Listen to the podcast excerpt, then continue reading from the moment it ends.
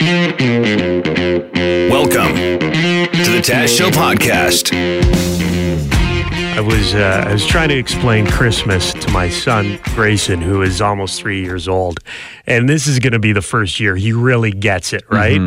So I, I decided last night, uh, as I was putting him to bed, to tell him about Santa Claus. And I've been looking forward to this because he's a three-year-old. You know, there's they're tough to to reason with if they're freaking out. They're hard to calm down. So I've been looking forward to the opportunity of using Santa Claus and holding Santa over his head. Oh, I thought you wanted to like share the joy and the mystery and the magic. I just want my kid to behave himself. and if he starts misbehaving, I want to be able to say, Santa's watching. The big guy. you, you, you better be a good boy, or otherwise he's not going to bring you any presents. But it totally backfired on me last night. So I'm telling him, okay, buddy, like how cool is this? Christmas is in just over a month, so in a few weeks, Santa Claus gets in his sleigh and he leaves the North Pole and he flies around the world. And if you're a good boy, Santa will come to our house and he'll put a bunch of presents under the Christmas tree. You wake up on Christmas morning, you go down, you got a whole bunch of new toys and candy and treats. And then he gets in his sleigh and he goes to the next house and, and he gives kids all over the world uh, uh, presents. So, are you going to be a good boy? He says, No, I want to be a bad boy. what? like, why do you want to be a bad boy?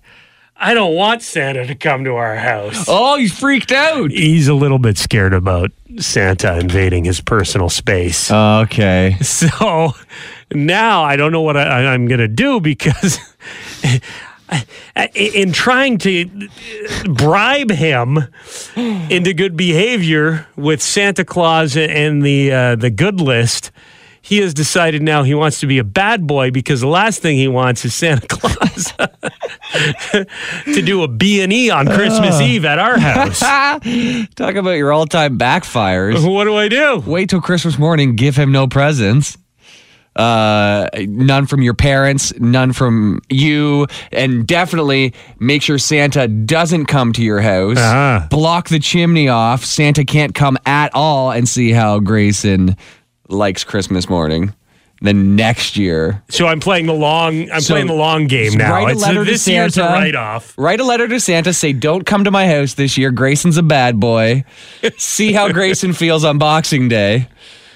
Or maybe I can just get Santa to leave the presents in the backyard or something. Mm. That way he doesn't have to come in the house. Is that the concern? That's like every parent. And, and you, you kind of think that maybe I won't do it as a parent. That's not nice to, to hold that over the kid's head. You got to be a good boy or Santa's not going to bring you the presents. After your kid has like a couple of public meltdowns in front of people you don't know, you're totally using whatever tools you can to get them to calm down. Oh, at that point, you tell them, tell them about heaven and hell. Go, go the ultimate way. well, if you thought uh, Christmas with no presents wasn't fun, how about eternal damnation? If you don't like Santa, wait until you hear about Satan. Same letters. I wanna see you peacock, cock, cock, your peacock.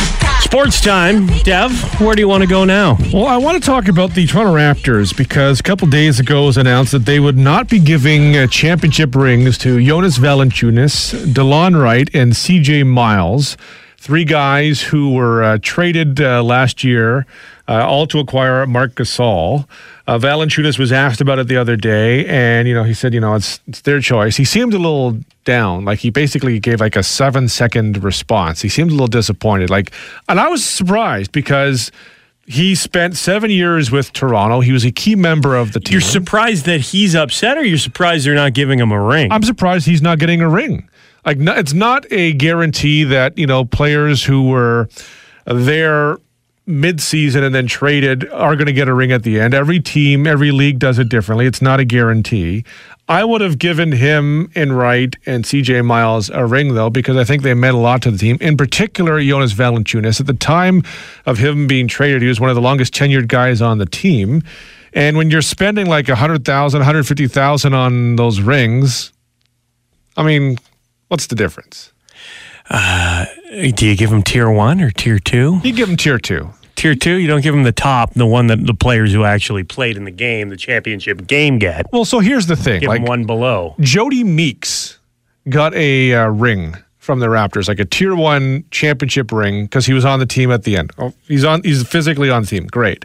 Who meant more to the Toronto Raptors last season, Jody Meeks or Jonas Valanciunas? I would argue Jonas Valanciunas. So he got traded in February last year. So it's halfway through the season. It's not like it was at the start. So he did put in a solid half season for a championship season, more so than Jeremy Lin or Meeks. Yeah, You know? Jeremy Lin was there the other the second half of the season basically, and he played sparingly in the playoffs. Okay, well, what if what if the three of us are buying lottery tickets every week? Okay, the three of us have a little lotto pool going, and then Devin Peacock says, uh, "You know what? I, I don't want to be in the lottery pool anymore." And then six months later, Jim and I win the lottery. Do you think you're entitled to some of that money? Well, if I voluntarily exit, then no. But if you okay, guys, what if we kicked you out? We kick you out. We say, Dev, you know what? You're out of the office lottery pool. You're out of the office lottery pool. You've been late with a couple payments. You're you're not uh, you're not doing what we need you to do in the lottery pool. You're out, and then we win the lottery. If I if I am kicked out of the lottery pool, but you are still using some of the money I chipped in at some point, No, you, all the money is gone. well, Okay, that- what if a director of a movie halfway through gets fired because the, the the producers show up and say, "What is this? This is a god awful mess." They hire on Ron Howard to finish the movie directorially. Uh, the movie wins an Oscar. Does the fired director get an Oscar? They Go get on nothing. stage. Well, There you go. You answered your own It's question. in no way the same. It's exactly the same. no. They weren't there. Timing's everything. They Okay, weren't how there about when this? the team won. if uh, if you and I Uh huh. decide to knit Jim a sweater Mm-hmm. and I start it, then you finish it off. Do you say, well, hey, Jim, I knit you this sweater? Or are you going to say, hey, Devin and I made this sweater for you, Jim? who does Jim send a thank you card to on Christmas? hmm. I think Taz. Yeah. Because if it wasn't for Taz, sweater. I just have a half hoop for like the bottom of my But you- stomach. well, you don't know. You'd Taz like a- bullied me out of Bill and knitting you pashmina. the sweater. I came up with the idea for the sweater for Jim. Taz swoops in at the very end. Well, I'll tell you what, Dev. You get to work on that sweater and let me know when you're half done.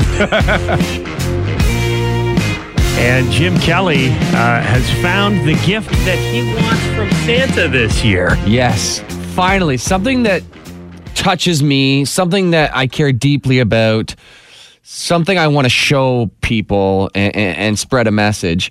It's an ugly Christmas sweater, you know, classic green, red. Uh, but this sweater on the chest says Epstein didn't kill himself. and I posted a picture of it on Facebook and I made a little Christmas poem here. Christmas is around the corner, so is Elf on the Shelf, but always remember Epstein didn't kill himself. you can get those Christmas sweaters with anything on them now, huh? I'm absolutely buying this. Uh, Well, you're you're definitely buying that Epstein didn't kill himself as you Of keep course. bringing it up to me. Well, I, we were talking about it off the air like a half an hour ago, and Dev like rolled his eyes and guffawed at me that I said that Epstein probably killed himself. Like people, I I, I can't believe. Probably didn't kill himself. or sorry, probably sorry, probably. you, didn't kill you think himself. Somebody murdered him? I mean, could there be a more blatantly obvious quote conspiracy theory that's true? Well, this is uh, this is Devin's point, and he's not here to say it, so I'll, I'll make his point for him. This would be a great way if he was going to kill himself for him to do it. You, you frame everybody, you make it look like you were murdered, and then everyone thinks that somebody killed you. Yeah, but then to make himself look murdered, that means he has to make sure that two guards are asleep, all the cameras aren't working, that he's on suicide watch. There's just so many moving parts here that just scream. I'm not saying that he. I'm not saying that he wasn't murdered. I don't know, and I, it definitely is suspicious. It's a hundred percent. Like, You're convinced. There's no question in your mind. there's no question. There's nothing anyone could say to you to change your mind and make you believe that that Jeffrey Epstein killed himself. At this point, only video evidence would convince me. I mean, I get it. You know, JFK, You know, these conspiracies, I can see how people can believe the story that is mm-hmm. the story of history, You know what, you he know, was- what's reported. He was connected to so many powerful people. he was connected to a prince, a Prince Andrew of the British royalty, Two Prone- presidents of the United States. Trump, connected to Clinton, connected to all these rich and famous people. We just heard that NBC spiked the story of Epstein three years ago, and they had photos and witnesses. was were willing- ABC, Sorry. ABC, my mistake. But I'm sure all of the networks caught wind of it at one point. Like, there's so many powerful people tied up in this despicable ring you know, sex crimes, pedophilia. I, it's, it's uncomfortable to talk about, but there's so much at stake that him not being murdered in prison would have uh, just led to so much chaos and so many people being, uh, you know, There's in the rumors same- that he has videotapes of people doing things or in situations that they wouldn't want released. And I'm not even sure if he was murdered, Taz. I got a feeling maybe he was snuck out of prison. He's not even dead because they have a, there's a classic thing when you have dirt on somebody and when you have video evidence, legitimate photographic or video evidence, there's a thing they call a dead man switch. And it's uh, a process in which you either phone a phone number every day Yeah. to confirm that you're still alive. If somebody kills you, then the information gets leaked and you screw everyone over post mortem, Yes, right? exactly. Yeah. And you're telling me this millionaire with his own island, with all he's got dirt on everybody, connections with the CIA, everything Uh-huh. that he doesn't have dirt or something in the background there. It's just it's too oh, it it, it boils my blood. Thinking about this, and none of the news in America really cares about it. Nobody's looking into it. Everybody's just smoothing it over and moving on. Well, I'm glad you found the, the holiday sweater. this is how we'll solve it. that is perfect for you, Jim. You just got to look for for other people wearing that sweater at Christmas parties, and the two of you can stand in the corner and, and talk about how Epstein didn't kill himself for hours. Yeah, and just annoy everybody else at the party.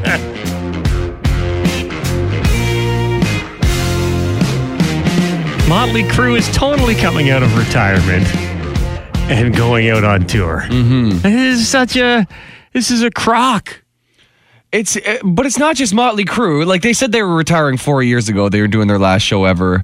Motley Crue is coming back, but so is every. uh, You can't trust any bands now. Kiss. Kiss has done it. Yeah.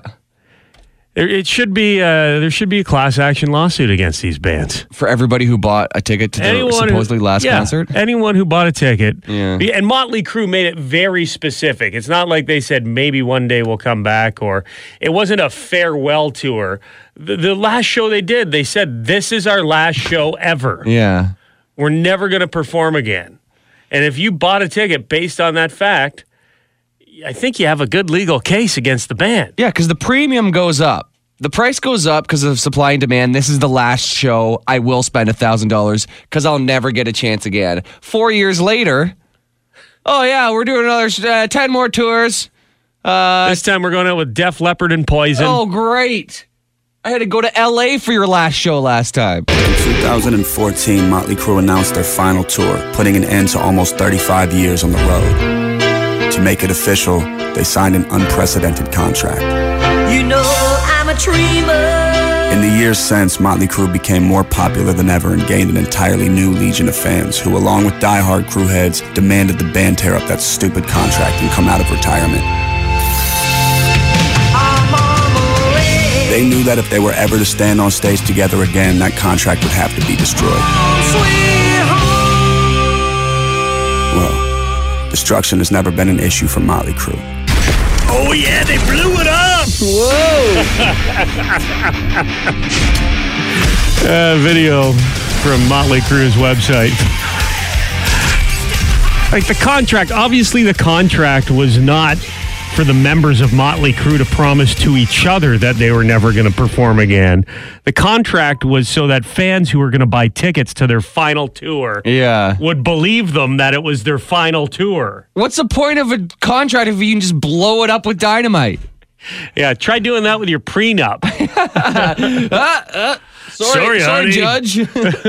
I blew it up with our desk. now what are you gonna do? Motley Crue going back on the road. Back in 2014, Nikki Sixx said there is no amount of money that would ever make me do it again because I have such pride in how we're ending it. Okay. And then that dirt movie came out and cha-ching. Yeah. Oh, that's what money's like. That's why you never say never.